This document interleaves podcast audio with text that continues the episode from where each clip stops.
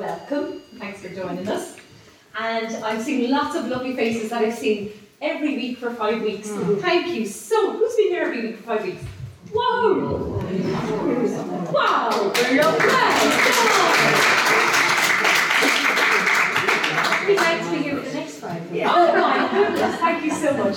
So for next Wednesday, uh, Susan has very kindly said that downstairs, you know, in the lovely uh, tea and coffee place outside the Lexicon, that she's going to host a free tea and coffee at eleven o'clock next week, so you can have a chat. The people who've been here for the last five weeks, and actually the people who've just come tonight.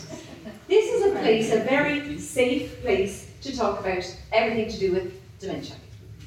Not just dementia, but older people, creative arts. Anything we can do to keep our middle-aged and our older brains nice and healthy and just bouncing and doing wonderful new things. Because we did a poet on week three, you might remember. He's eighty-eight. Yes. Yeah. When did he start writing poetry? seventy-five. Yeah. You know, there's no limit to anything that we can do. And this was a gentleman who had ten years of formal schooling. He left when he was fourteen years old. If he can do it, we can do it. So the people I want to introduce you to tonight are amazing. We've almost kept the best last. And almost, almost, the others are really good too.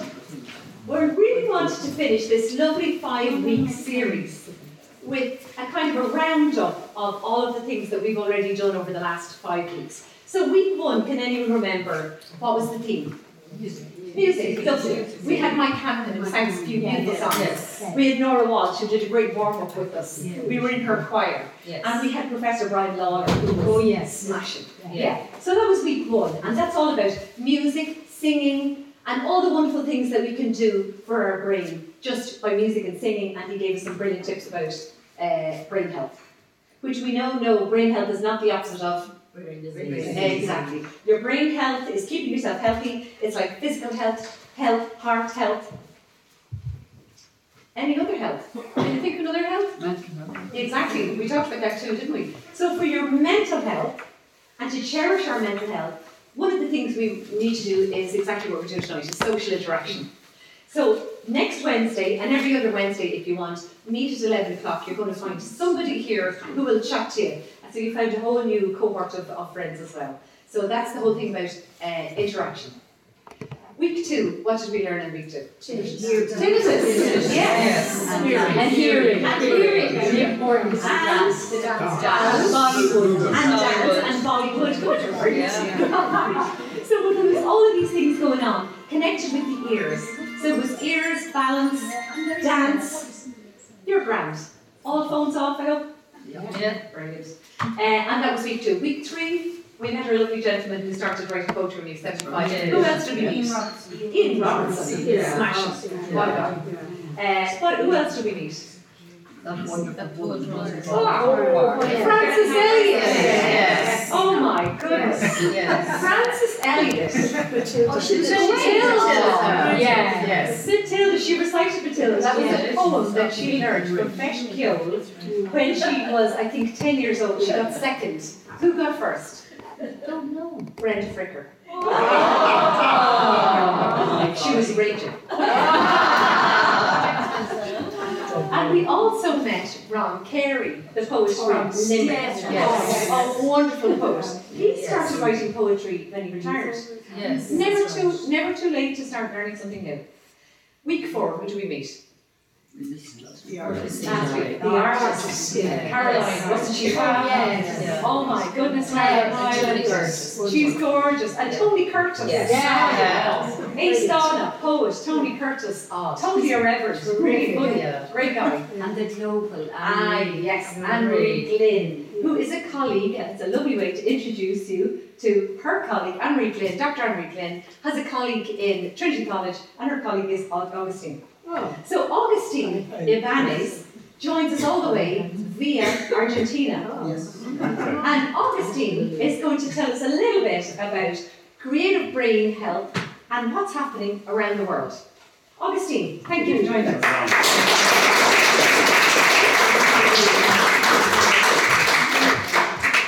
Okay, hi everybody, can you hear me well? Yes. yes. So be prepared for a broken English for a while, for fifteen minutes. I will do my best, uh, but I come from Argentina, very far away.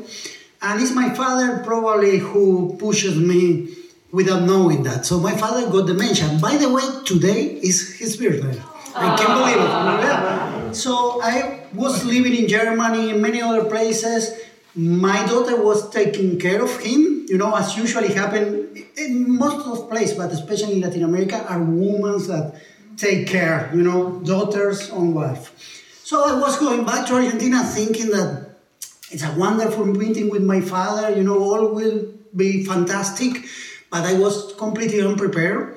My father got a strong paranoia, strong changes in personality, and I should be one of the worst caregivers uh, in Argentina. It was terrible. It was really, really bad. But thanks for that, I devoted my life to do research in dementia. So I coordinate a large consortium in Latin America and U S uh, doing genetics, social determinant of health, you know, how the environmental impacts in your health also, and trying to understand that not all dementia are the same. You know, it is a huge important aspect from culture to biology to understand. But then we also realize that we need to understand better um, the connections, not only with research, that in Latin America we need a lot. So um, very happy to be here. It's a great pleasure for me. I can't believe all the people is coming. And no, my sister was, no, so my sister was taking care of my father. Wow. But I say that daughters and wife are yes, the typical yes. caregivers. Yes. You know, like ninety percent yes. of them in Latin America are women. Yes. So first of all, we start to understand brain health not as a pure medical condition. You know, just trying to understand the huge interactions between environmental cultures, you know, self-regulations, uh, uh, social connections. You know, this is very complex, and scientists, we tend to be simple. You know, try, we try to reduce all to simple rules, and but dementia is a really, really complex condition, and we just start to do that. For for that, we really need transdisciplinary approaches that combine different, you know, views. And the most important thing is to understand what we can do to prevent, and bless you, to prevent, you know, and to make big changes. So thinking in brain health beyond disease, even if you are talking about dementia, is from at least from my perspective as researcher, essential. Yeah. So, yes, let me first you give you a, a, a short view of how neuroscientists understand the impact of arts and why we are talking about art. Because, you know, the way that we respond to environmental demands, like stress, you know, pollution, um, conflicts, whatever, it's also impacting in your in your biology and the way that you self-regulate yourself, the way that you you know react or overreact or underreact to environmental demands. It's not some, not only a social problem; it's a biological problem. This is that I want to tell you. But this take a oh my goodness, I will learn at the end. Uh, so neuroscientists have been using a very reductionistic way to understand the impact of brain health. So, for instance, they do experimentals like using, you know, artificial settings, trying to control everything and measuring the brain activity. So the way that we understand the impact of art, for instance, so this is a couple of experiments that we did in Buenos Aires. I will put that and I will, I will tell you.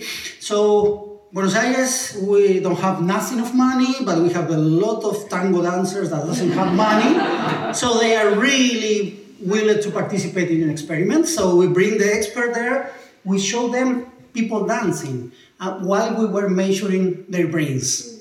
And we found wonderful things. So the experts anticipate the errors when they are just saying videos of other people dancing. You know, her brain is kind of anticipating what's going to happen. And this is very important because our brains are, you know, self-organizing machines trying to anticipate what, what is going on to happen.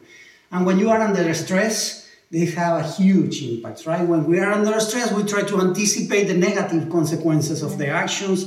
So this is something, this is a simple way to understand how understanding art in the brain can help us to understand other processes. But at the same time, we need to move from purely oriented neuroscience perspective because it's extremely reductionistic. You know, neuroscientist doesn't understand nothing more than is what happened in the brain. And brain health is more beyond that. You know, what's happening in your environmental, what's happening in your social interactions, this is impacting your brain more than what happened directly or is in an isolated way in the brain. So we need to move forward. And uh, there are many opportunities. This is the most important thing I want to tell you. For a long time, neuroscientists have been trying to do smaller things, reductionistic things. Reductionistic things means that they try to understand all the phenomena just looking at the brain, right? Not to other places. And you know, social scientists, sometimes they just ignore biology. So we are creating a kind of division between culture and biology that happened in the university departments, but not in real life. You know, we are not brains without bodies, we are not brains without settings, without context, without culture, without history. And we need to start to understand, oh, sorry, um, how we can understand this complexity. And this starts with a complex name, like allostasis. Do you know what is allostasis? Did you hear about that?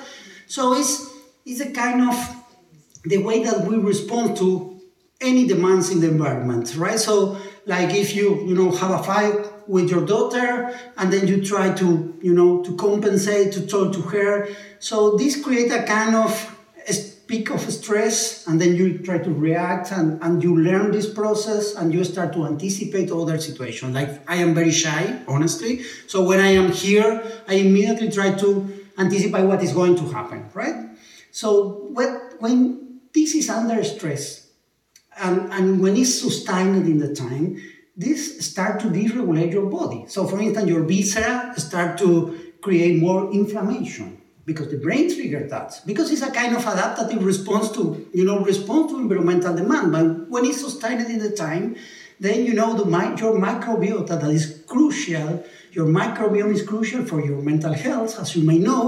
You know, also start to change, but also your cardiovascular health impacts. So the way that you learn to cope with the stress is very important and impacts all the cardiometabolic system, not only the brain.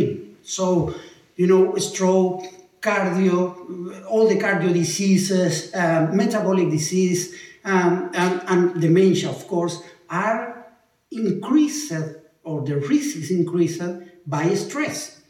That means a good news that if we learn to reduce the stress, we can make biological changes. And this is what the DARTs are doing. It takes so long, this conclusion. Just now we are starting to write, the Lancet, you know, is a very important journal, probably, you know. Mm-hmm. We are going to publish the first series in the Lancet about art and health. After so long time, so Nisha is an author that you will see in some slides, because we realize the imp- we need to understand better the biology through culture, but also we need to understand how to improve the interventions, right? So this is the most important thing. And I, as I mentioned before, I am more or less a basic researcher, so I do a lot of research. I have a large network in Latin America, but we realized that we need to do something more. We just started to bring artists that are working with patients with Parkinson's, with dementia, with stroke, with schizophrenia, many other conditions. So we just created with Dominic Campbell, maybe do you, you know him, he's the author of the Creative Brain Week. You should go there in March next year. So with Dominic, we created a network because those artists doesn't have any payment. They do just for free, you know, just for helping the people. And the government doesn't understand that this is really a treatment and this is something important. So we want to push them. And the people is doing amazing work. Also, we try to connect people in the global north, like in Ireland or in U S, with people in the global south, just to interchange knowledge, to understand that in other contexts, you know, arts can be a really recognized tool for healing. And uh, mm-hmm. yeah, let me show you some examples. Ah, so, uh, yes. So first of all, Dancing, dancing is amazing, and I am Argentina, but I can say tango is really special for that. You know, the tango requires a strong coordination between the two couples and something that we call executive functions. It's something that works better than the governments in, in Argentina, but that, It's it's you know how you plan you how you make a plan to move. So I have to move here. It's just I do this, right? It's my basal ganglia that can do in an automatic way. But you know, for instance, people with Parkinson's that have you know damage to this part of the brain, the, the basal ganglia, they need to do you know like consciousness, like thinking. When you learn to bike, after a while you don't need to be aware of that, right? So the tango helps with these ex- executive functions and allows the people, you know, to reduce the freezing. The freezing is a kind of problem these patients have, you know, when they have to do complex movements or when they are under stress. Uh, so uh, also, you know, it, it could improve the social interaction, the empathy. Many patients with Parkinson's have this kind, you know, they, they feel like they can make any mistake with their movements, right? So being exposed to social context really can help them to avoid, to, to surpass this. Hmm. You see? Yeah, I will, this is too much information, I will skip that, but you will have the slides, and if you want papers, it's the only that I have thousands of that, so let me know and I will be happy to share them. With Alina Haas, we want to do something more nice than just tango, you know, like this kind of native um, Brazilian dance. We want to do it with Parkinson's in Brazil. I will tell you next year when we started the project. But other things, so these two guys, mm. they, they are friends of mine. They come from San Juan, the place where I live. They were homeless. They were under drugs. You know, one of them have a bullet still there, you know. It's like a good memory. It's funny. Um, but they started to survive, you know, with music. With music. And once they say, I would like to teach other young people, you know, to don't have the same choices that I made. I say, let's do it. So we got support from the from, from the G B H I and from the Atlantic Philanthropy.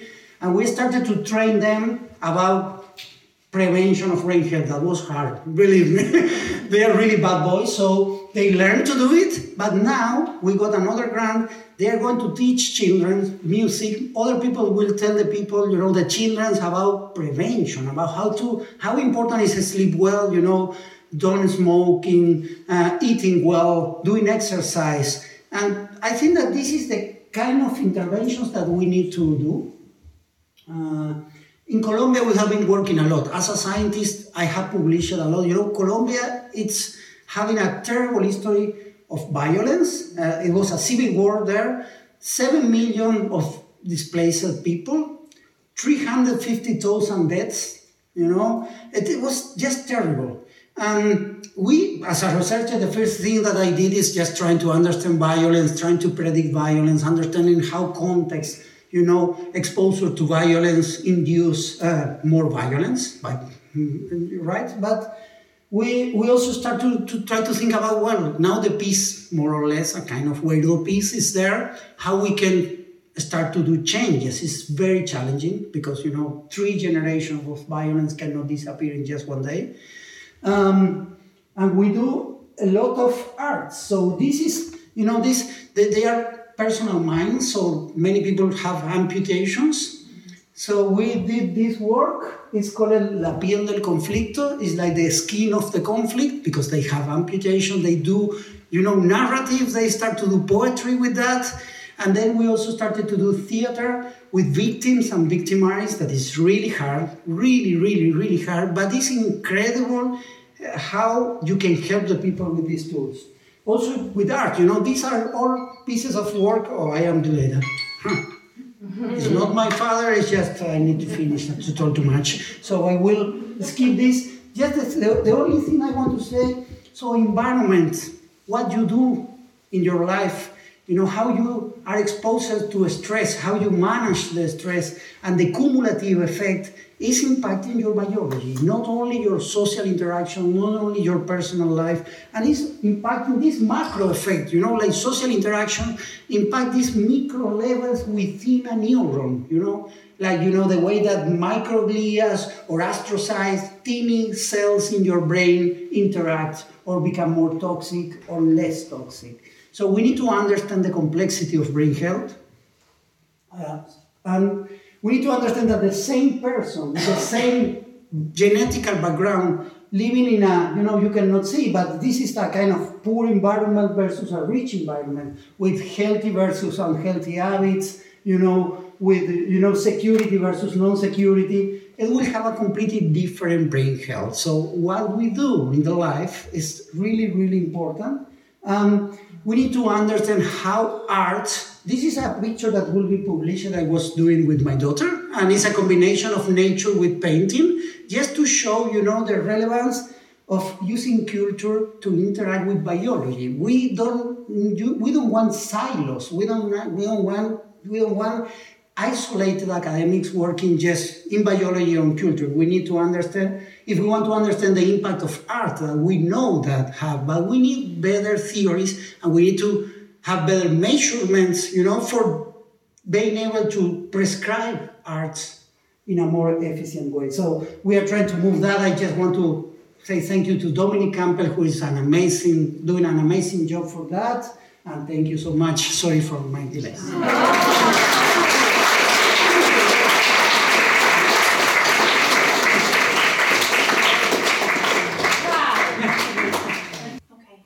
Everybody for having me. Um, I'm going to be talking about music therapy. I am a music therapist and I use music in my everyday life um, for brain health, for health, for well-being.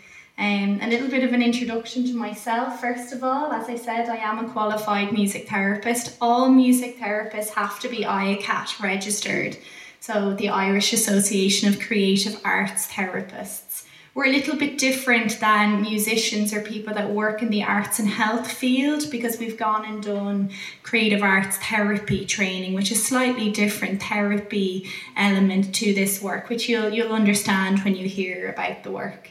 So I did my undergraduate in music in Trinity College, um, and then I went and did my master's in University of Limerick. It's the only place you can study music therapy in the country currently.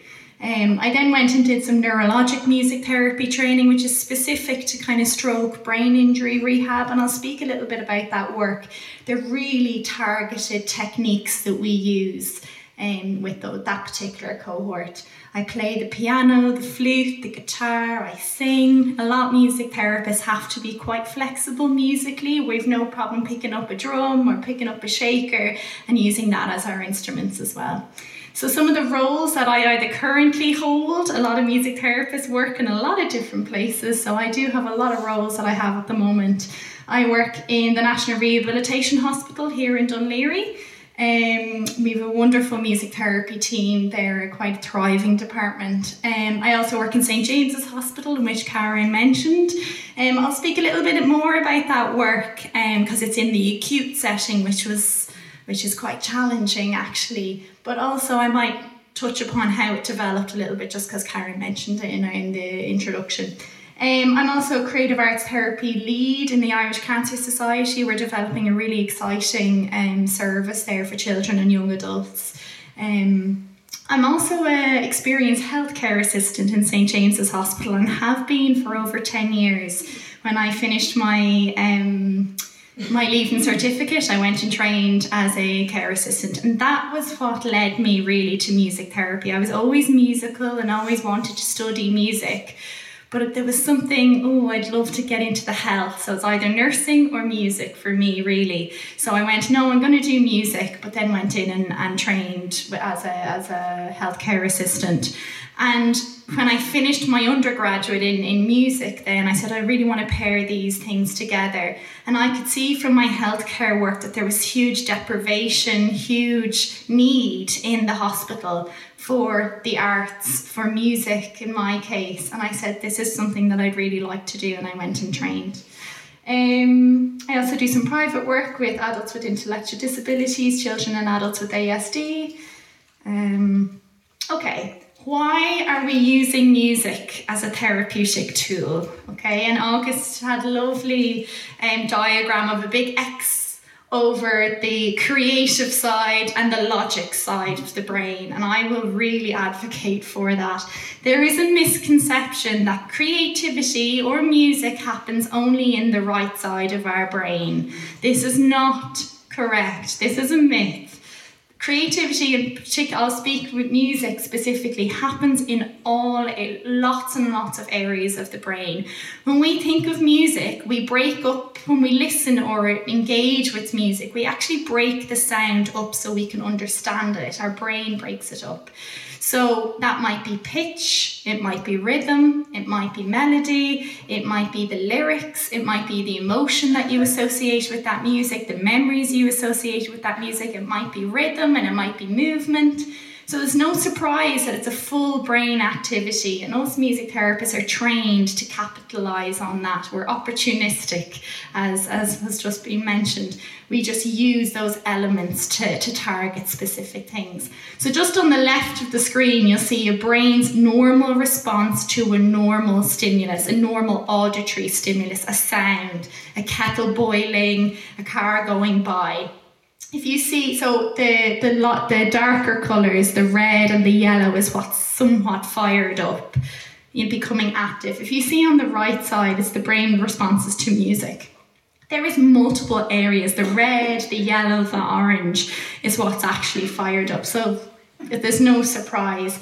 So I have neuroplasticity written there. Our brains are constantly changing, constantly learning, constantly doing different things. And what we do is just use music as a tool to support that new learning, regaining function or neuroplasticity.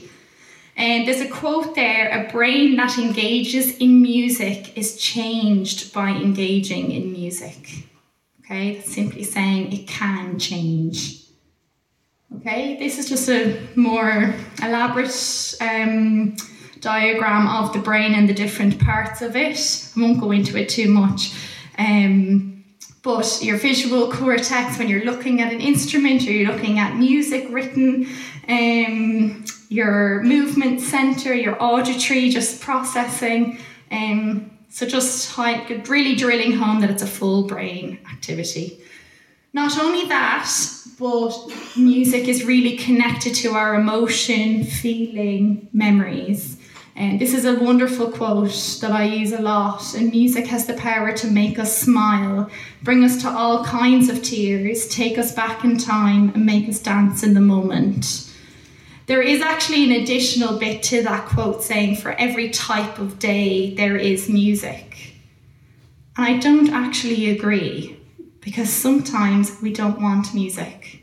Sometimes we just want silence. Sometimes in our world, it's overstimulated. Sometimes it's lots of noise, lots of music. Oh, let's put that music on, it'll cheer you up. Not necessarily. Um, so when I work in the hospital, sometimes somebody goes, oh no, I don't want that today. I feel sick, or you know, just not up for it. No problem. That might be the only choice that they got to take, got to have that day, which is really significant. Um, okay. I have a few little videos here. Um, I'm going to give you this one. This will just show you the impact of simply listening to music can have. Um, this is an older lady with severe dementia um, in a nursing home, and um, her caregiver gave her um, headphones to listen to Swan Lake. This lady was a ballerina that danced the, the lead in Swan Lake. Okay, how does music therapy support those living with dementia? This is this is specific kind of to dementia, but then I'll go I'll, I'll go out to, to other conditions as well. Um, so firstly, the emotional support. We are therapists first and foremost. We just use music as our tools. So sitting with somebody, listening to them, listening to their their memories, their their life, their struggles, their challenge, and bringing them a little bit of joy potentially, or letting them express what they need to express. So it improves quality of life, both somebody within a hospital, in a nursing home setting, or in the community. Um, it's a space to express all emotions. I'm a firm believer that if you're if you're feeling sad, it's okay to listen to some sad music. There's a reason why we go to sad music when we feel sad. It's because we can relate to it a little bit further, or we can see that someone else is relating to it also. For non-verbal communication, this is where music really comes into our own.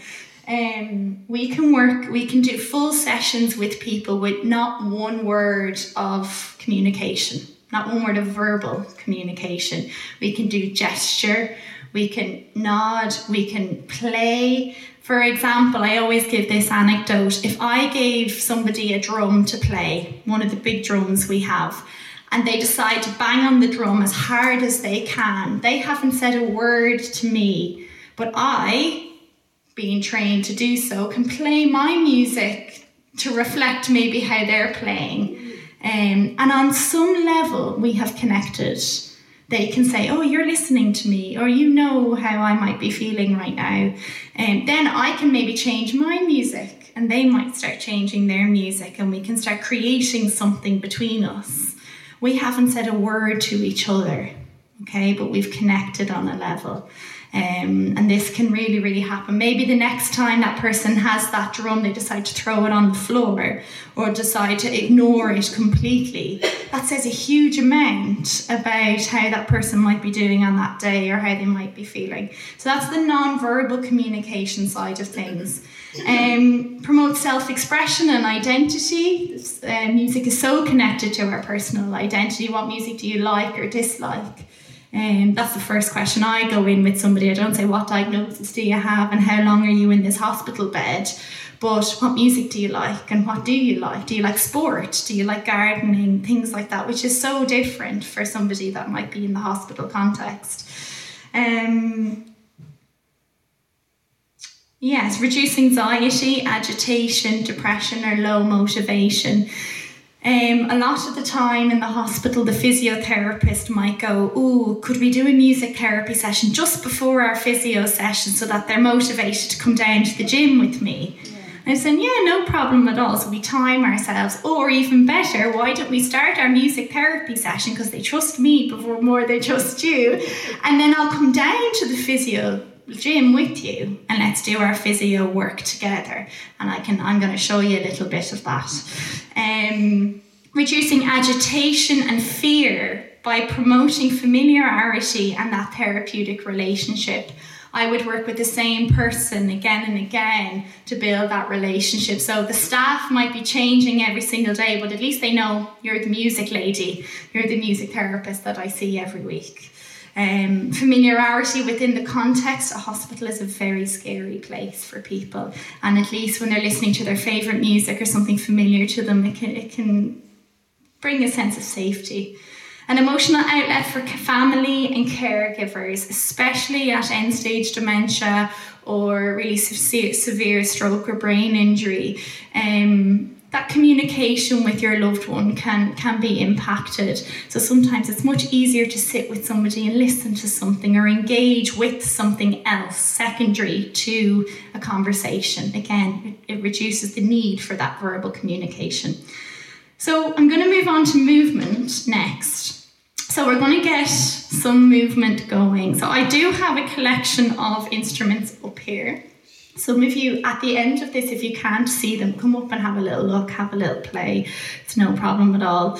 Um, so what I do with, with movement, with music, um, music is, number one, a fantastic motivator for music. A lot of us, uh, for movement, a lot of us will put something in our ear before we go to a, on a walk, gym, whatever it is, just to get us hyped. There is also something really significant about the rhythm and movement, okay? There is a reason why we have a heartbeat, a breathing rate, and when we walk beside somebody, we start to match their steps instinctively. Or if there's some music on in the background, you tend to start walking, walking to the pace of the music.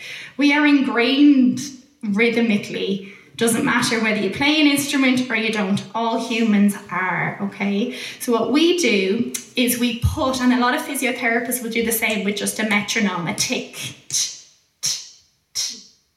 What we do is make it a little bit more enjoyable and put in a song or something music to it with a, with a regular pace, okay? Then we might set up the space so that there's a drum on one side and a drum on the other, so that we're we're encouraging the person to do their exercises, leaning side to side, looking at their balance, or they might be going forward and back, forward and back, or they might even have, as you'll see, my bells here. They won't. Like this. Their feet, shifting their feet, things like that. And so there's lots and lots we can do, but I'm going to have a lovely helper with me today to show. Can I get maybe two, three volunteers to come up and try it? Go. Yeah, you want to go? Go on. Anybody else? Two more? Go on. Yeah? Yeah, go on. Somebody else come on. Oh, no. Okay, and August, I'm going to get you to do our, okay, so yeah. yeah, if you come on over here. Me? Yeah. yeah. Mary's my name. Mary. Yeah. So Mary, your your thing is going to be like this. Okay. You're going to play the drum with your feet. Okay? Like this. Okay? What's your name? Megan. Okay, your job is going to be the squat. Okay. It's going to be hard. Okay. Okay. Okay. Lovely. Next, Mary. Come on over here, you know this one well. So, you're going to do crisscross, okay? A real important movement is our crisscross. Okay, crossing the midline is really significant because it takes more cognitive power to cross our midline with movement, okay? Um, okay, August is going to do our lovely tango. Wow. I just want to say before we start, with sessions that we would do, if the person is from a different country or a different culture, we'd always try and bring in the culture or the or the style. Okay, so when I heard Argentina, I said, oh, let's do some tango for our session. Okay. Um, August, do you want to come here? Like, uh, yes. I know here. Okay. So, ladies, our focus is going to be. I'm going to do a movement myself. Is going to be the regularity of the movement. So really strong beats. Okay, for your movement. So it's going to be nice and slow. Okay. Yeah. Let's go.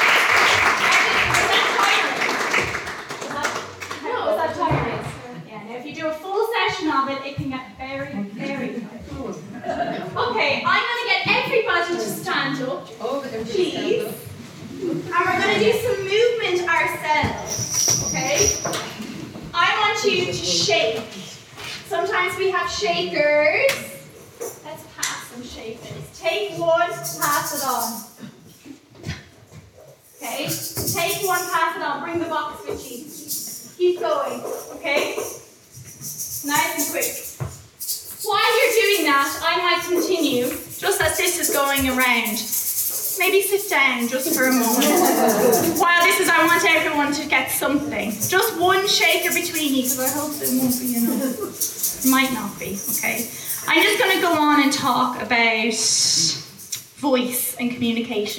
do this, okay? Well, I get people with shakers. So as I said, the non-verbal communication is really key in what we do. We work with people who are completely non-verbal sometimes, um, or that have a completely different language than us. And I go in and I say, oh God, they, you know, they're very poor English, but I don't speak Spanish. but I can go in and do full sessions with them, especially with their cultural with their cultural music. Um, with singing, singing is incredible for our lung health. Incredible for our lung health, and I'm sure that was spoken at before. Um, so deep breathing, phonation is what we call, just singing out one one note for as long as possible. It gets our mucus going in our in our lungs if we do have anything, but also it can help with our swallow if we sing from low to high. Can we try that? So everybody, low. So what that simply does is wonderful. Um, what that simply does is when we swallow, our larynx, where it's our voice box, goes up and down really quickly. Okay, it just goes up, down, up, down when we swallow. Okay, when we sing, when we sing low, our larynx goes down, and when we sing high, it goes up. So we're essentially isolating that movement as if we're in the gym and we're going really slowly. So when we sing low. That's simply what is what our larynx is doing. People in the hospital, swallow can be a very significant thing for them. So if there's any swallow issues, strengthening it by singing. Um, word finding and sentence completion with a simple song, which we might do ourselves. Um, I'm sure a lot of you will know this. Hey, Sarah, Sarah. Whatever will be. So, for somebody, if I was working individually with somebody, they might not be able to sing the whole sentence, but they might be able to do the last word. So I won't demonstrate that now, but sometimes I'll I'll um, leave a gap, or I'll slow it down to create anticipation, things like that. Um, but today we'll just enjoy singing it.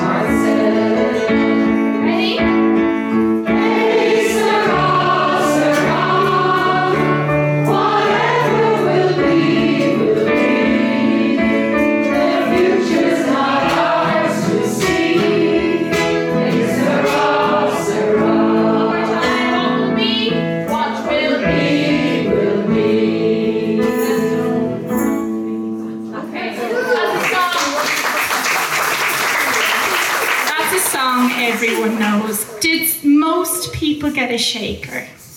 No. None on this side. Okay, let's all stand up because I have an alternative for you guys. I want you to shake your hands. Okay, this song asks you to shake up high, shake down low, shake out wide, and shake real close. Okay? Wow.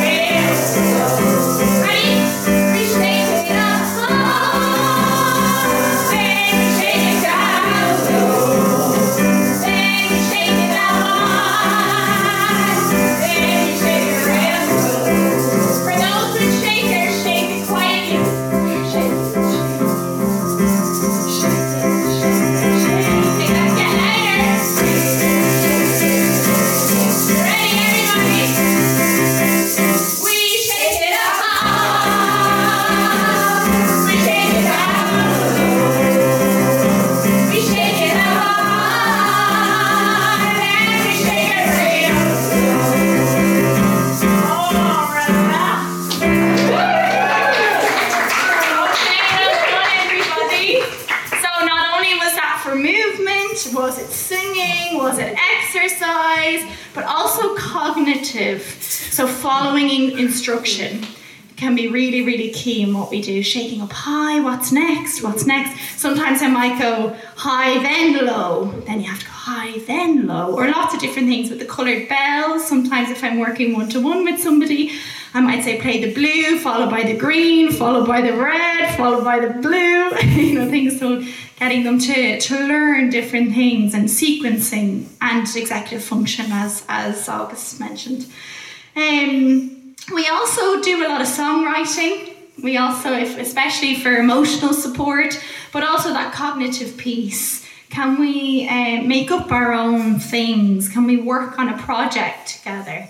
Um, short-term memory, lyric recall, new learning. Um, yeah.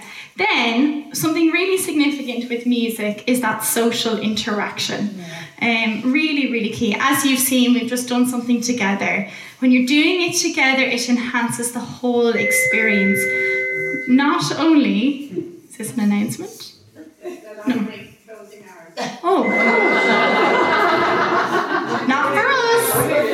I hope. Okay. Um, social interaction. Where was I? So even when you're singing as a choir or moving as a group, because Lexicon will be closing in fifteen minutes. Began Lexiconic Duna Igan Kuig No May Day. Because you're doing it, oh goodness me. Do-do. We'll do make a little song around it. Um, because you're doing it as a group, it number one enhances the whole experience, just simply doing it as a group. But actually, because you're having to come together to do it at the same time, to breathe together, to sing the same notes, to move in the same way. Even, you know, even when you're in a group and you start to sway side to side, we all have to go, right, are we going right or are we going left? Are we going this? Are we going... And everyone has to kind of decide collectively without speaking. They kind of go... I'm going this way or I'm going that way. So even in that, that collective doing together really enhances the whole experience. Um, but cognitively, it's actually more of a challenge too. Mutual enjoyment, collective familiarity, um, awareness of self and others. We do a huge amount of that is simply, can you pass that instrument to that person? Or let's say hi to Mary. John, can you sing hi to Mary? And he, oh, Mary's in the room. Oh, that's really important. Or Mary's music. Oh, Mary's playing the drum. Or John is shaking the shaker. Things like that. Um... Non-verbal interaction, as I've said, family support, peer support is absolutely massive. A lot of the sessions we do incorporates family, but also staff, getting them to interact with their patient or their person they're caring for in a different way.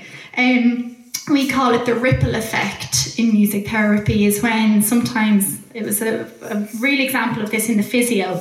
I was doing a very... a functional session with people down walking and moving in a particular way, things like that. And then out of the, the corner of my eye, there was another physiotherapist in another room with somebody and heard the music happening. And then they decided to have a conversation with their person that they were working with, saying, do you like music, Mary? Oh, I love music. So it opened up a whole other conversation during their physio session that they'd usually be going, right, let's do some more of this, that, or the other. So these next slides, I've already covered them in our commu- in our in this slide, but these are really specific techniques that we use, mainly with stroke and brain injury rather than dementia. Um, I just want to touch on one, one or two, really. So in communication, there's a thing called melodic intonation therapy. This is a real strict um, technique that we use. So some people, um, a lot of people that have had a stroke may um, experience aphasia, which is just clarity of speech and the ability to get the words out can be really impacted. And um, we see as music therapists, that if that's impacted in speech, sometimes it's it's not there in singing, that actually they can sing really fluently or even a little bit more fluently. So what we do is we um, get functional phrases. So it might be, I need the toilet, I'm in pain, I love you, how are you, things like that. and we put them to pitch because it tricks your brain into thinking, oh, this is music, it comes from a little bit of a different area of your brain. Um, and then we slowly, we practice that and we practice that and we slowly take away the pitch. If somebody has a particular accent, we will make sure that our pitch, our melody actually tries to incorporate somebody's accent, which is, which is really significant. Um, All of this other stuff, oral motor exercises, vocal intonation therapy, that's the ooh, that's the one we just did. Oh, the oral motor exercises, your la la la, me me me, t t t, o o o, e o e o. They're all your oral motor exercises. Um, sentence completion, I've already spoken about this. Volume, which is really significant for people with Parkinson's, is looking at the volume work. Um, sometimes it's really reduced volume. Um, Okay, I'm going to keep going because you can read them. That's some of the research about communication. You can have a look at them. Movement, we've already gone through this. Um, this is the use, the TIMP, T I M P, is the use of the instruments, putting them strategically in place. So if we want somebody to start using their right arm a little bit more, we might put the chimes in the right side rather than the left side, things like that. Um, this is your emotional support. Um, these are some of the more challenging words that we can come across. As I said, we're therapists first and foremost. We will sit with people. We don't have to use music if we don't want to or if the person doesn't want to, and that's okay. And it's it's to be okay with these challenging terms, and that's, I think, really key. And then the cognition. So I, in there it talks about the visual neglect, the spatial neglect, awareness and arousal. So sometimes if somebody's really low and not really aware of their surroundings, music can bring them out, and they, they're more aware of their sensory sensory um, environment. Learning and creativity cannot be lost when we work with, with music every day. Um, as I said, we're learning, we're creating things with our client. It's never us just giving music to them. It's always collaborative. Some more research. And then the sensory, I just wanted to touch on this before I finish. The sensory awareness and integration. I mentioned at the beginning that people in hospital in particular, or nursing homes, can be very sensory deprivated. Sometimes there's no sensory input at all, or they're sensory overloaded. In an I C U, for example, intensive care, there can be so many beeps, so much going on, so many emergencies, and it can be very overwhelming. What music can bring to those spaces when done mindfully, and I'm very keen on that, has to be done mindfully. Um, it can enhance that environment or change that environment or bring a familiarity to it. It has to be carefully considered. A lot of people can get overstimulated, and unfortunately a lot of people that bring music to places can overstimulate a lot of a lot of patients or a lot of people that we work with. Um, and of course at the end of that, being person-centred, looking at what music do you actually like. We're not going to just give music to you. It's not about that. Thank you. The Lexicon will be closing in five minutes.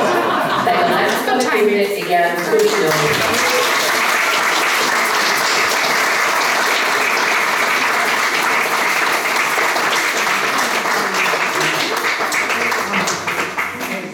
right on cue. Thank you so much. Um, Roisin, that was amazing. Well done.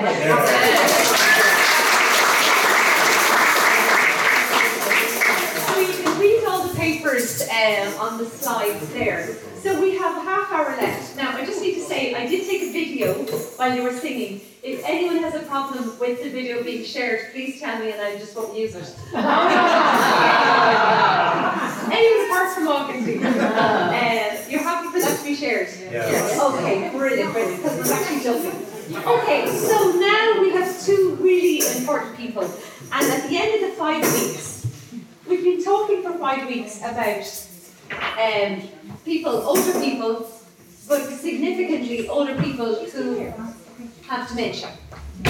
And so it makes perfect sense for me at the end of five weeks that we'll round it off with a couple who live with dementia. Kevin and Helena Quaid.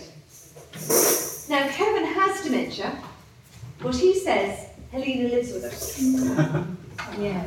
And that's why Kevin's going to speak first, and Helena, as our final speaker in five weeks, is our caregiver. Not only is she a caregiver, but she is the voice for caregivers, not only just in Ireland, because she's the chair of the Irish Dementia uh, Working Group. Dementia Carers. Dementia Carers Campaign Network. She also is the voice in Europe. Mm. And the voices of both Kevin and Helena Quaid have been heard not just in Ireland, well, very loudly in Cork, in Cork specifically, yes, yes, but not just in Cork or in Ireland, but as Kevin is uh, chair of the European Dementia Working Group, but also he's really important within the whole Global Brain Health Institute network. So the voices you're going to hear now for both Helena and Kevin are voices that are heard literally around the world. Mm. They presented at conferences. Uh, and when you hear Kevin, and I've heard him many times at many different occasions, a lot of people say to me, does he really have dementia? Mm. Yes, he does. But now we know, five weeks later, that there isn't just one type of dementia. There are many, many, many. Alzheimer's, the most common one, sixty percent of people who have dementia have Alzheimer's. That's the one my mammy had. And that's the one where lots of things like memory boxes and scrapbooks and joint choirs and sparking all lovely memories, they're great for people who have Alzheimer's. There are many other types. Roisin mentioned aphasia. So primary progressive aphasia is where words get a bit scrabbled. Behaviour was mentioned by Agustin. This is an F T D one, the frontotemporal one, where behaviour is the thing that's challenged. And we have another dementia, I probably mentioned just because it's one that's very close to my heart, and it's the one that your dad has. It's called Lewy body mm-hmm. dementia.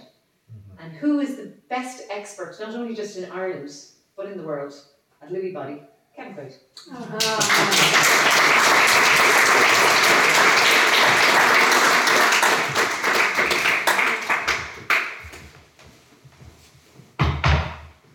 Thanks, Roisin. How do I follow that? With ease. Um... Just listen to Roisin. Is it an ideal world or does it actually happen? No. Is Roisin just saying, you know, in an ideal world this is what should happen? Well, a good friend of hers, Doctor Lisa Kelly, Lisa Kelly, um, I have dementia. A couple of months ago, talked three of us into U L. I have Lewy body dementia and Helen and Jerry have Alzheimer's, and our three carers were with us. We had Carol Corcoran there, and we had a whiteboard, and we started putting thoughts that came into our head on the whiteboard. And then we started adding music to it. And we performed a song that we have written for U L a number of months ago, and we will shortly be going to a studio to record it. And it looks like it's going to become a worldwide anthem. Very good. So that is massive. I also heard that she spoke uh, last week. The Lexicon week. Is now closed. No, it's not. Thank you. It's not closed, so I finished. Thank you to Malacomacus Girl at the Hill. Slán Awalia. Good luck. Um, you were speaking about hearing. Is that an ideal world? As a person with Lewy body dementia, I normally say I have Lewy body brain disease because people associate dementia with memory loss. Nothing wrong, nothing wrong with my memory, well, most of the time anyway. But hallucinations, nightmares are horrific, absolutely horrific. And three months ago, I got my hearing checked. I was down eighty percent in this year, I was down sixty percent in this year. And since my hearing aids were put in, I still have nightmares, but when I wake at night, I don't wake up crying. I know where I am. I know who my wife is. I still have to turn on my iPhone, I still have to turn on music. When I have them in during the day, I could not be in an empty room one time with complete silence, because the noise inside my head would literally drive you demented, and I hate that word. I had to have some kind of noise on in the background. So if your loved one, or if you have dementia, for God's sake, get your hearing checked. You lose and lose and lose when you get diagnosed. But when I got my hearing aids, I got my hearing back. I was going to read from both books, but I won't because of time. I'll read from one.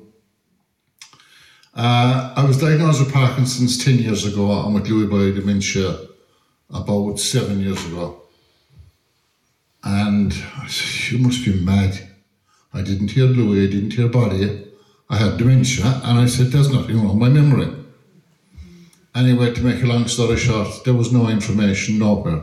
And I was keeping a diary, and about every six weeks I would go up to the neurosurgeon and give him my notes. And they said, would I consider writing a book? It's form of arts. I love music. And I said to the doctor, and he was sitting across from me where you are now, he said, I'm down with dementia and you're asking me to write a book. Are you mad? I hated, I hated school. I hated learning English. I hated spelling. I hated reading. I hated writing. And I didn't like a teacher either. And now I'm an author.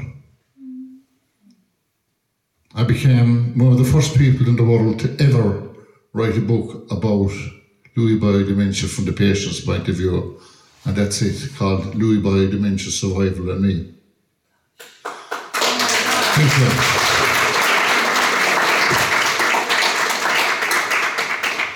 And it's about, you get to know me a little bit in the book, you get to know my family, and what I think may have led up to my Lewy bodies.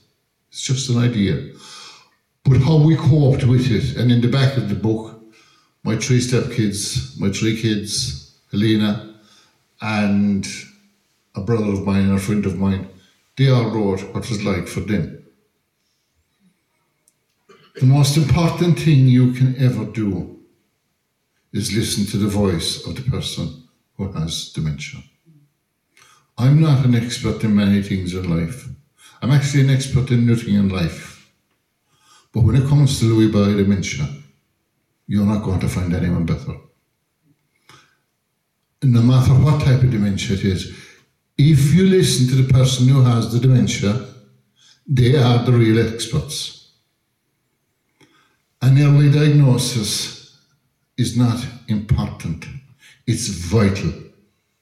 Because if I had not got an early diagnosis and the correct diagnosis, I know where I'd be today. Helena would be visiting my grave.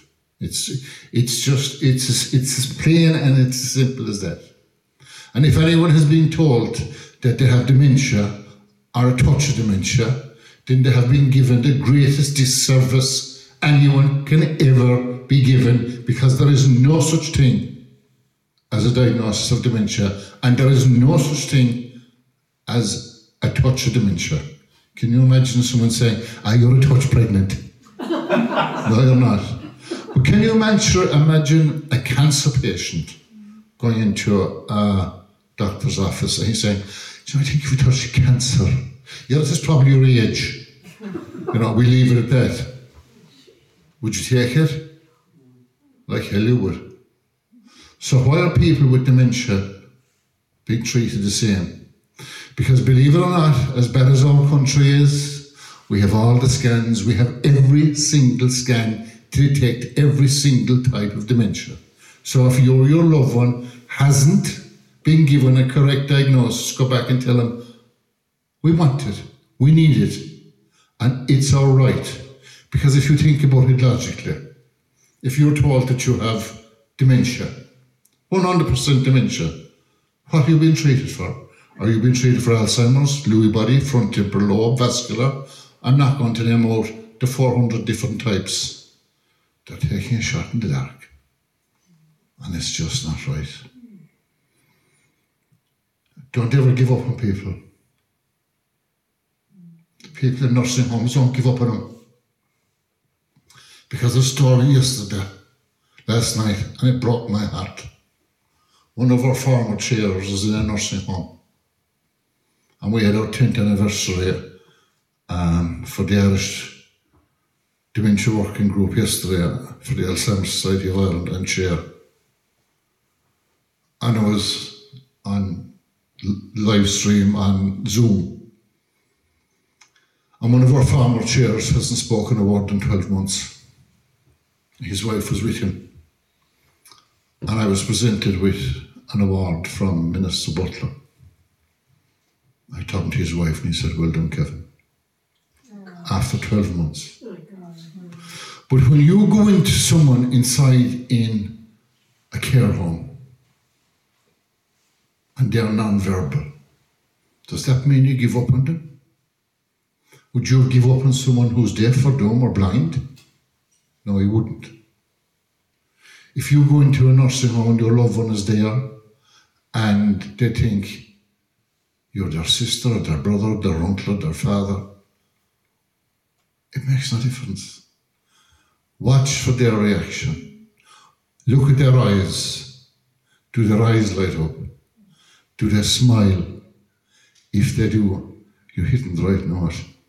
Because that's all any of us ever wants to do, is to be happy in life.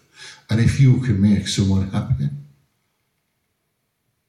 what harm is it if they think that your father, the, it doesn't matter, the relation doesn't matter. Because there's two things you'll never forget. And Sean was living proof of that yesterday. You'll never forget the way a person made you feel. And you'll never forget a feeling. And I always say that people, that your brain is like, I don't know how any of you ever watched the gold mining films. And they call them the old-timers, when they were mining for gold long ago. And they left these golden nuggets in the ground. And if you're talking to someone in a nursing home and they ask you every ten minutes, where are you from, where are you from, where are you from?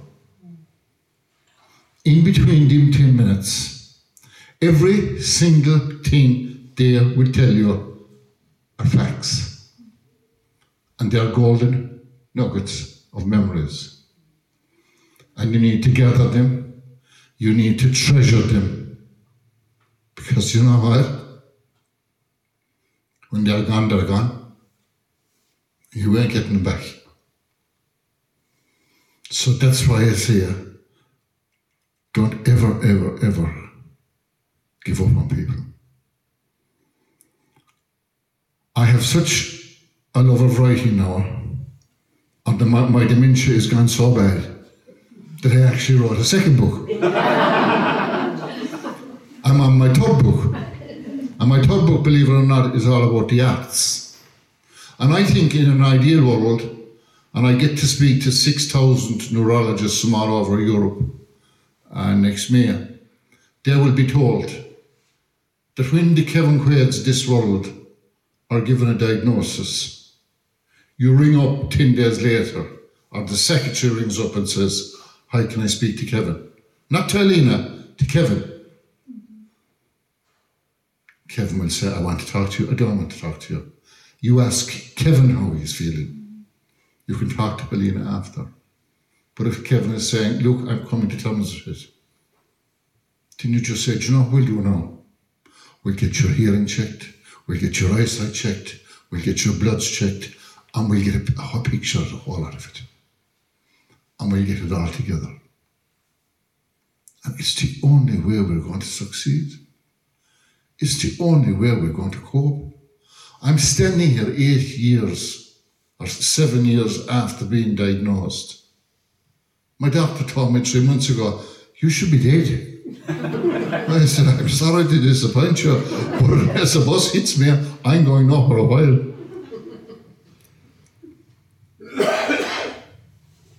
No one knows. But whether you're a researcher or no matter what you're doing, people like me, our voices, need to be front and central to everything that's done, that's taught, that's discussed about when it comes to dementia, no matter what type of dementia. And that's why I'm campaigning for it all over Europe. And I'm not saying this to say how wonderful I am, but in the last month, I've been in Helsinki, I've been to Brussels, I'm going to Luxembourg, I'm going to the European Parliament. I speak at Leinster House. And by Jesus, the politicians listen when I talk. I can tell you that for nothing. My second book is called I Am Kevin, Not Louie. Yeah. That's not about Lewy bodies.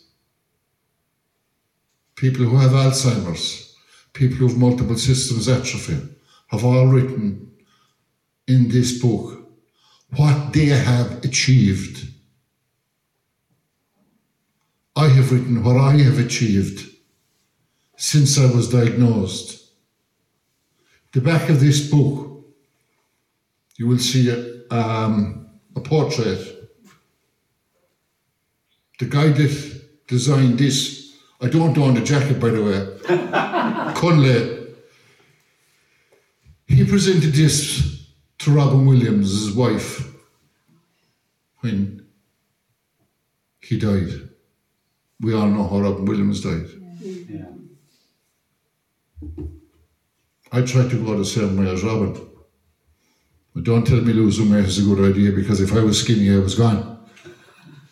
The belt that I had around my neck broke.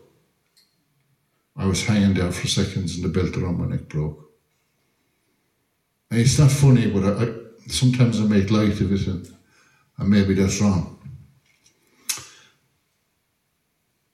I will finish up on this, because I know time is coming against me, but my dear friend Karen, who's sitting here in the front row, invited me on a radio show one day. And she said, I want you to bring along your favourite poem and your favourite song. I go back to my earlier statement, I hated school. So how in the name of God was I going to bring on my favourite poem? But I, I wrote one. I'll read a little piece in the prologue leading up to it, and then I'll read the poem. Robin Williams once wrote, I want to help people be less afraid. They are some of the most powerful words that I've ever heard since being diagnosed with Lewy body dementia. Throughout the book, you will see that I make several references to Robin Williams, and his name appears in the writing of other people who have contributed to this book.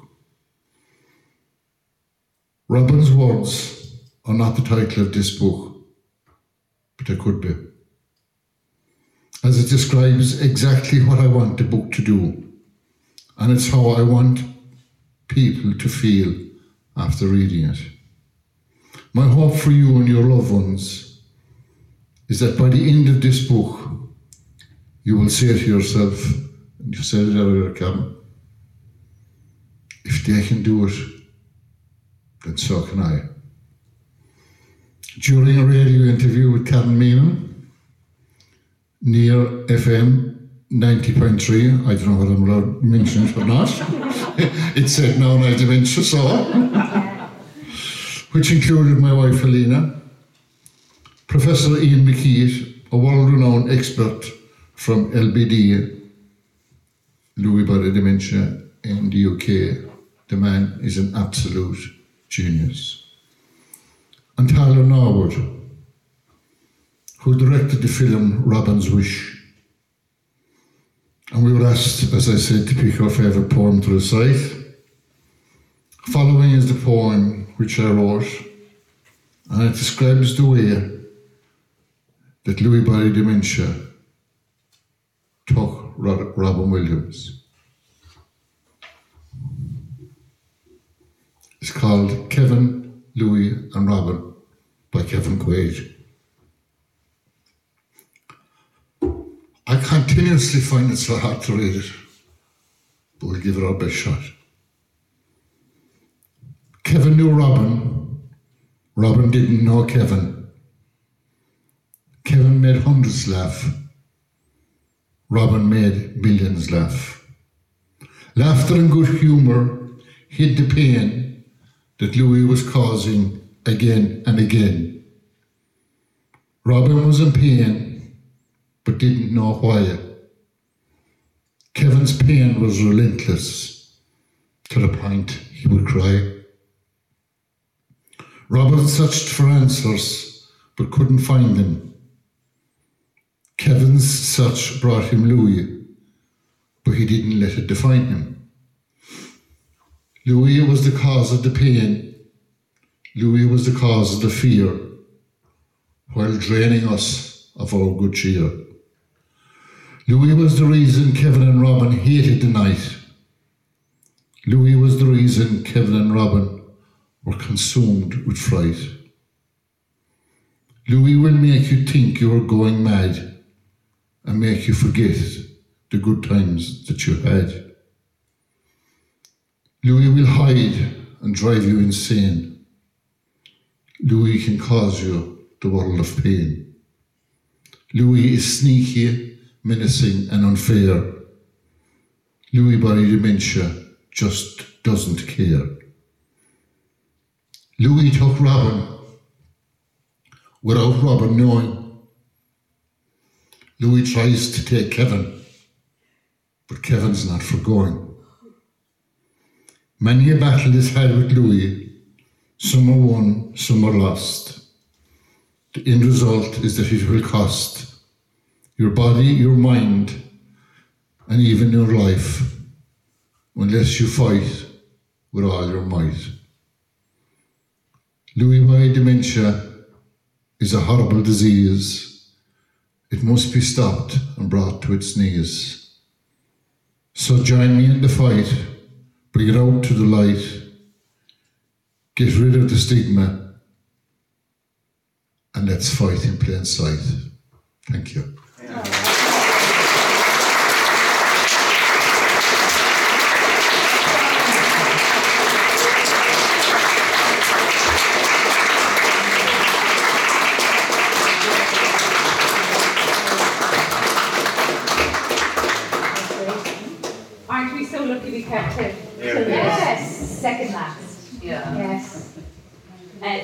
Brought books with them tonight.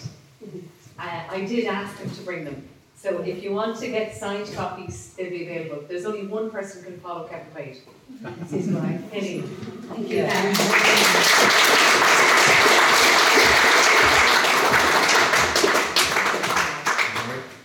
Oh, just looking down now, I didn't realise there was such a crowd of you here. Oh. Anyway, good evening, everybody. Good evening. So, I'm married to Kevin, and um, just to give you a little bit of a, a background into um, the start of Kevin's illness, when he was forty-five, he got uh, orthostatic hypotension. When he'd stand up, he'd be dizzy and he'd fall down. And he was in hospital several times with heart issues, uh, pains, pains, and more pains. Um, every scan was done. Uh, we lived in Australia, and then the year he turned fifty, he'd been in hospital in and out in Australia for so many weeks at a time with heart issues, pains in his bones. They thought he had viral meningitis at one time, even though they couldn't get the lumbar puncture. And he came back out for his fiftieth birthday party, and they actually kind of suggested that when he'd get home to Ireland to check himself for um, Parkinson's or um, dementia, really, wasn't it? And they did mention Alzheimer's, but he didn't have, he didn't seem to have any cognitive decline at the time. So Kevin was diagnosed at the age of fifty-one with Parkinson's when we came back to Ireland, and at fifty-three with Lewy body dementia, and Kevin was sixty in September.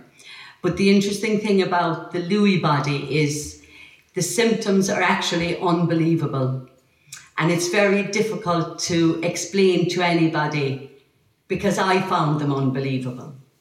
Now, before Kevin was diagnosed in Cork in the Mercy Hospital by his neurologist, Um, my son, his wife and my niece had discussed him at length so many occasions because the symptoms are so varied, the fluctuations are so incredibly weird, um, the confusion, the hallucinations. Kevin hasn't driven in seven years because he sees people on the road or he'd have hallucinations, or at night he wouldn't know me.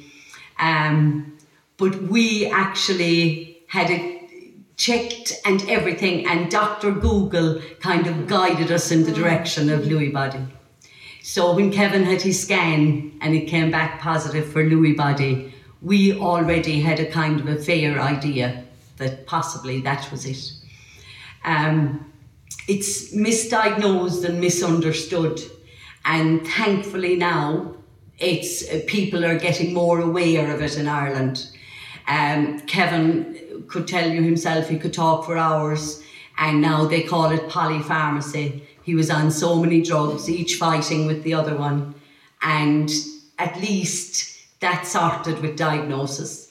That was sorted. He had a walking frame. He was dying in front of our eyes. He would get up, lie on the couch, could hardly walk or talk, and then when his proper diagnosis came through, his proper medication, he was able to throw away his walking frame, and he's able to turn up and talk perfectly to everybody. But the the problem with um, the misdiagnosis and the misunderstanding of the, I suppose really, the symptoms of Lewy body is that I could say to one member of my family, Kevin is very bad this morning and he's very bad. But then they could turn up in the afternoon and he's able to chat away normally to them, and he's able to have the fluctuation of Lewy body. So like, right, okay, he has very bad days, he's huge pain problems and all of that. But then you have the good times when you can have this positive distraction. And for us, the positive distraction away from the pain and the the just the harshness of Lewy body disease is that uh, we became advocates with the Alzheimer's Society of Ireland. And that was a new life, because before that, Kevin would get up, lie on the couch. He couldn't, he was a carpenter. He had been a D J. Um, and he loved his music, and he couldn't do that anymore. So he was very depressed, very down and out. Uh, nothing lifted his spirits. But when we joined the Alzheimer's Society of Ireland and got involved in what they call public patient involvement, where you're involved in research or you give your lived experience, it reminded me of, um, you know, the great educator Maria Montessori. She said what people really need, it lifts their spirits. It's an enormous lift to their soul if they feel useful and loved, obviously. And by us getting involved in advocacy and going talking to people, Kevin once again felt useful. He had a reason to get up where he could do something, because as a carpenter, as a builder, he was always doing stuff. He could turn his hand to anything, and that had been gone. And the thing about uh, being an advocate is, you know, as the saying goes, in giving we receive. We actually get more from doing the advocacy, even though the researchers and the professors always ask, they want to hear, because Kevin has such a great insight into the working of his Lewy body dementia. Uh, but we actually gain more. And me, as Kevin's spousal carer, I can assure you, if the sun is shining on Kevin, it sparkles in my house as well. It sparkles in our kitchen, our sitting room. Whereas if Kevin is down, Kevin has huge power, you know, because the day Kevin is down, the cloud of doom and gloom comes in the back door, it comes in the front door, it can come in the window, and you know, it's very difficult then that I have to go and paint on a face, or I can pretend everything is fine, or after a night where his hallucinations would be awful bad and he sees me as somebody going to kill him. He has a genuine reason for being angry with me because I you know, I would be involved in bringing a crowd to kill him or something. So, you know, sometimes then I give him a wide berth, really, for, for a while. I know my limitations. Um, so Lewy body dementia is very difficult for anybody living with it without a diagnosis. Because, like, Kevin had been to psychiatrists and psychologists and, you know, it's so difficult because he pains everywhere, and any test he did for Alzheimer's, you know, the clock, mm-hmm. he passed them faster than I would. Mm-hmm. Or, you know, it, it really didn't show in that at all. So um, I suppose really what is fantastic for us as well is with the aid of the wonderful, wonderful Karen, is that Karen started Tea Time with Lewy, which is a once a month Zoom meeting. And of course, the Zoom meetings over the pandemic was fantastic because Kevin and the lads sorted out half a shed outside, and he has his office and his computer, and it's nicer than any place inside at home. It looks fabulous. It's, you'd nearly want to move in there. Um, but it does make a difference. But what I would have to say is what comes along with a diagnosis of um, Lewy body dementia, or any, I suppose, any incurable, progressive, life-changing disease. It doesn't matter what kind of disease it is, but there is a, an anticipatory grief that comes with it, because you hear the diagnosis, it's incurable, and oh my God, how long, you know, you'd be Googling how many years is this or how many whatever. And well, Kevin has gone against anything they've said, but it's because he's active. It's because he gets up in the morning, and if he has a Zoom meeting, he'll put on his collar and tie. Doesn't matter if there's a tracksuit in the bottom he is on, but he'll look good on camera. And it gives him a lift. And we all know ourselves. If we kind of, if we can motivate ourselves to feel good. Whereas before di- diagnosis, it wasn't possible for Kevin to motivate himself, motivate himself because his tablets were all wrong and all of that. And music is huge in our lives. And I must say, Roisin, um, my mother uh, died at seventy-seven from an internal bleed. From um, she'd been on blood thinners for years. But uh, my sister had tapes. We all had tapes on music because we were all singers as youngsters. And every time the tapes would stop, it was, you know, we had tapes that time. We didn't have our iPhones. And um, we'd have to make sure there was another one ready because she would be, she was semi-conscious, I suppose, for two, two or three weeks. And she'd sit up and say, hey, put Francis on again. It wasn't put Helena on, she'd no mess in me, obviously. It was the great singer, you know. Uh, so music, definitely, it's a transition. It's a transition from sadness into happiness. It's a transition from life as we know it to the transition of going into the light. And uh, I suppose as... Um, a person who I, I really believes in life after death, because I was there when my mother passed away and my dad passed away. And uh, the morning before my mom passed away, she said she saw her mother and father. And she really did. She opened her eyes, she sat up, and she really did see them. So, um, you know, it was lovely, I think, with the, it just made us feel really good because there was music in the background, the music she wanted. And we must never underestimate the value of melody. And as a complementary therapist myself, that was my background. I do Chinese acupuncture and reflexology and all of that. I would be very much into the rhythm of life, and it's so important to have a rhythm of life. But I must come back on something before I finish on what Kevin said, is that how important it is for the medics to ask the person who has the disease how they're feeling, et cetera, et cetera. Well, can I tell you, as a spousal carer, I feel it is equally important that the consultant or the G P asks me, how did you feel Kevin put down the night? How do you feel Kevin is? How do you feel Kevin was yesterday after such and such of trauma or whatever? Because I have a different perspective. I have a bird's eye view. I'm standing on the Eagle's Perch twenty-four hours a day behind closed doors. And Kevin might go in to the doctor and he might present himself fabulous. So it is hugely important for the carer's voice to be heard. And I think it's huge, I believe, I know, it's hugely important for us to take care of our own health. Because the problem is that some, you see it all the time, the carers end up in hospital because they're worn down, they're missing sleep, which I do an awful lot and so do you. Uh, we miss an awful lot of sleep and we don't ever seem to be able to catch it up. But we're very hard on ourselves. So once upon a time, I wrote a poem. Well, I write lots of poems, but this particular one I wrote because I was being very hard on myself.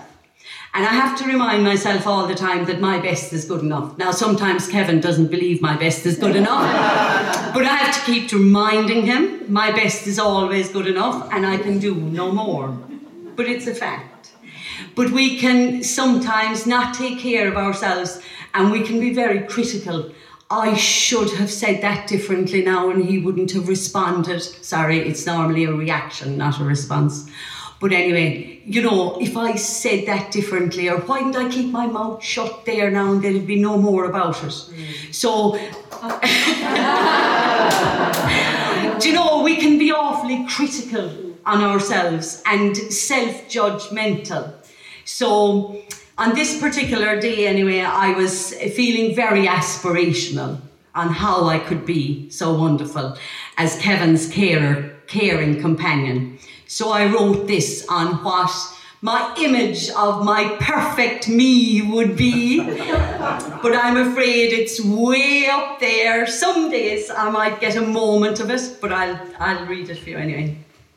So, a caring companion, a hand of hope, a cohesive relationship, cautious steps on a tightrope, pleasant, patient, thoughtful and kind, smiles of real assurance, relax and unwind.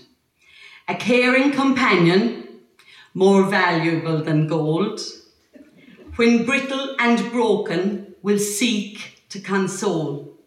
When words are inadequate, communicate supremely, with looks of understanding, holding contact serenely. A caring companion, instinctive expertise, grace and good humour unfolded with ease.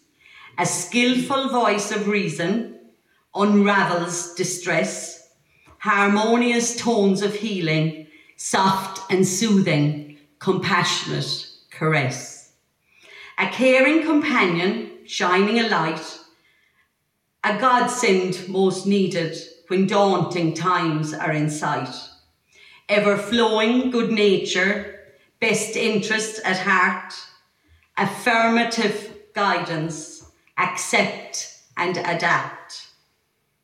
And remember, to caring companions, you are never in debt, as caring companions never give to get.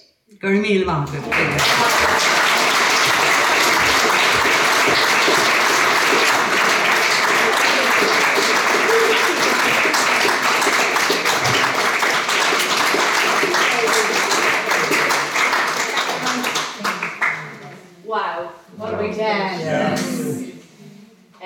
Sincere thanks to you all for being here for the last five weeks. Um, if you missed any of them, they're up on the D L R Libraries website and you'll be able to listen back and you'll be able to catch all the lovely nuggets that we got over the last five weeks. You'll be able to hear those beautiful poems again.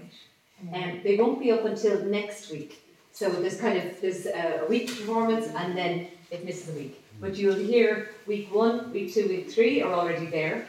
Week four is going up tomorrow. And week five will go up next week. Where exactly are they posted?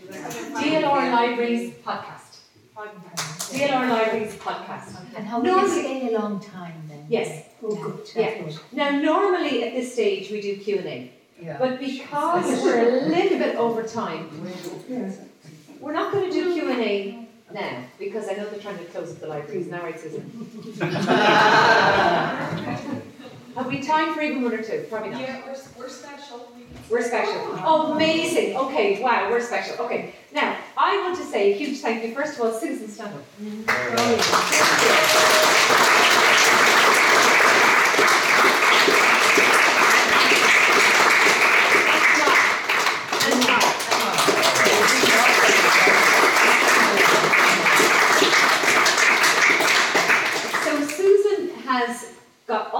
Together for us to have this series, uh, and it, we can't do this without funding. Yeah. Yeah. So we need to thank also Age Friendly. Siobhan,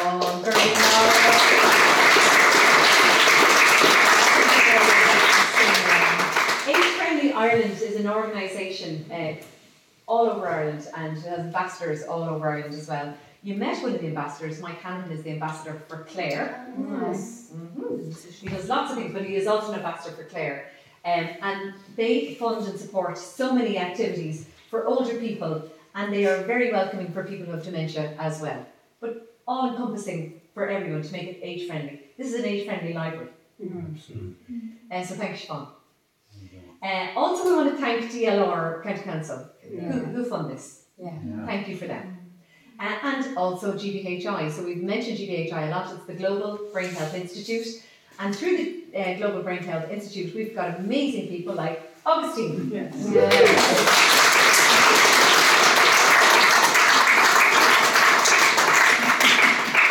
Did you know that not only is he amazing, but he plays flamenco guitar? That was his yeah. And also we just thank Roisin. Roisin, your session was amazing. Yeah.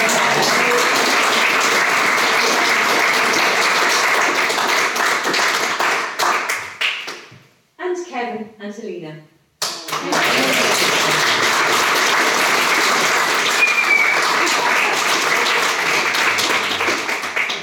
The power of someone who has a diagnosis and has turned his diagnosis into a superpower. Yeah, absolutely. And I'm going to give you just a little secret. On Friday, this man is going to be called Doctor Kevin Quaid.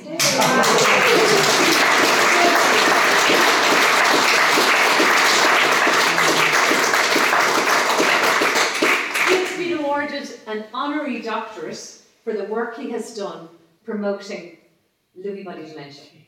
So the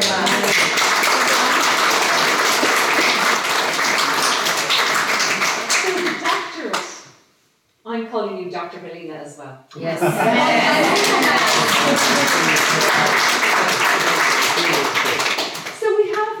Two questions. Is there anything you'd like to ask any one of our amazing guests tonight?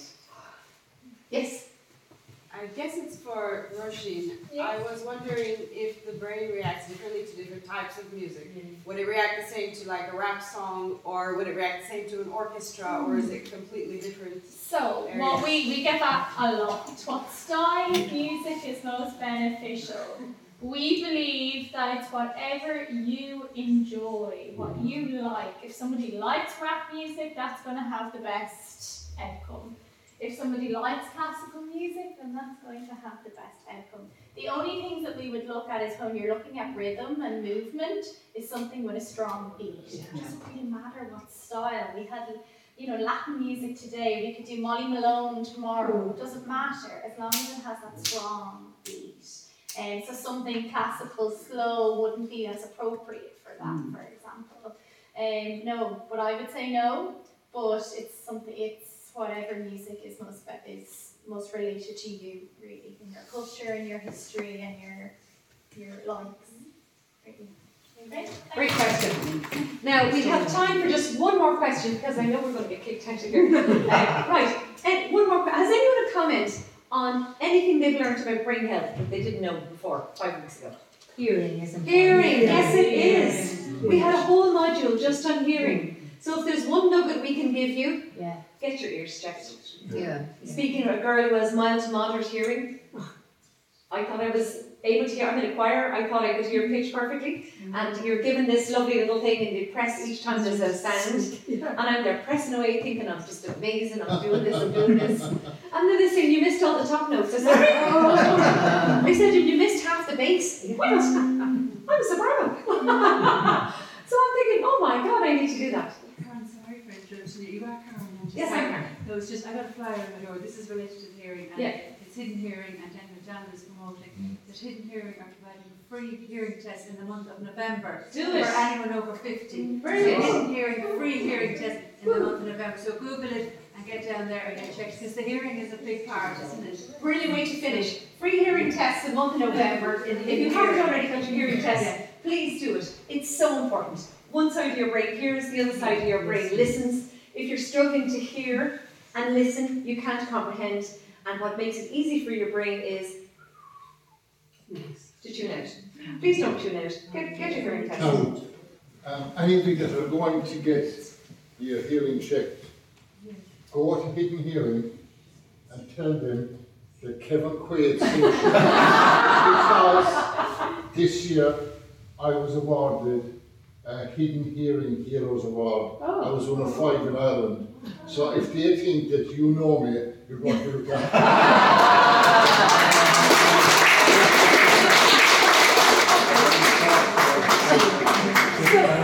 sorry, hang on. Sorry, I was live. Slides on the website, yes, Susan's going to look after all that. Mark has been taking all the recordings. They're all going to be up on D L R Libraries podcast. You'll find everything there. Thank you so much, Roisin. Thank you, Agustin. Thank you.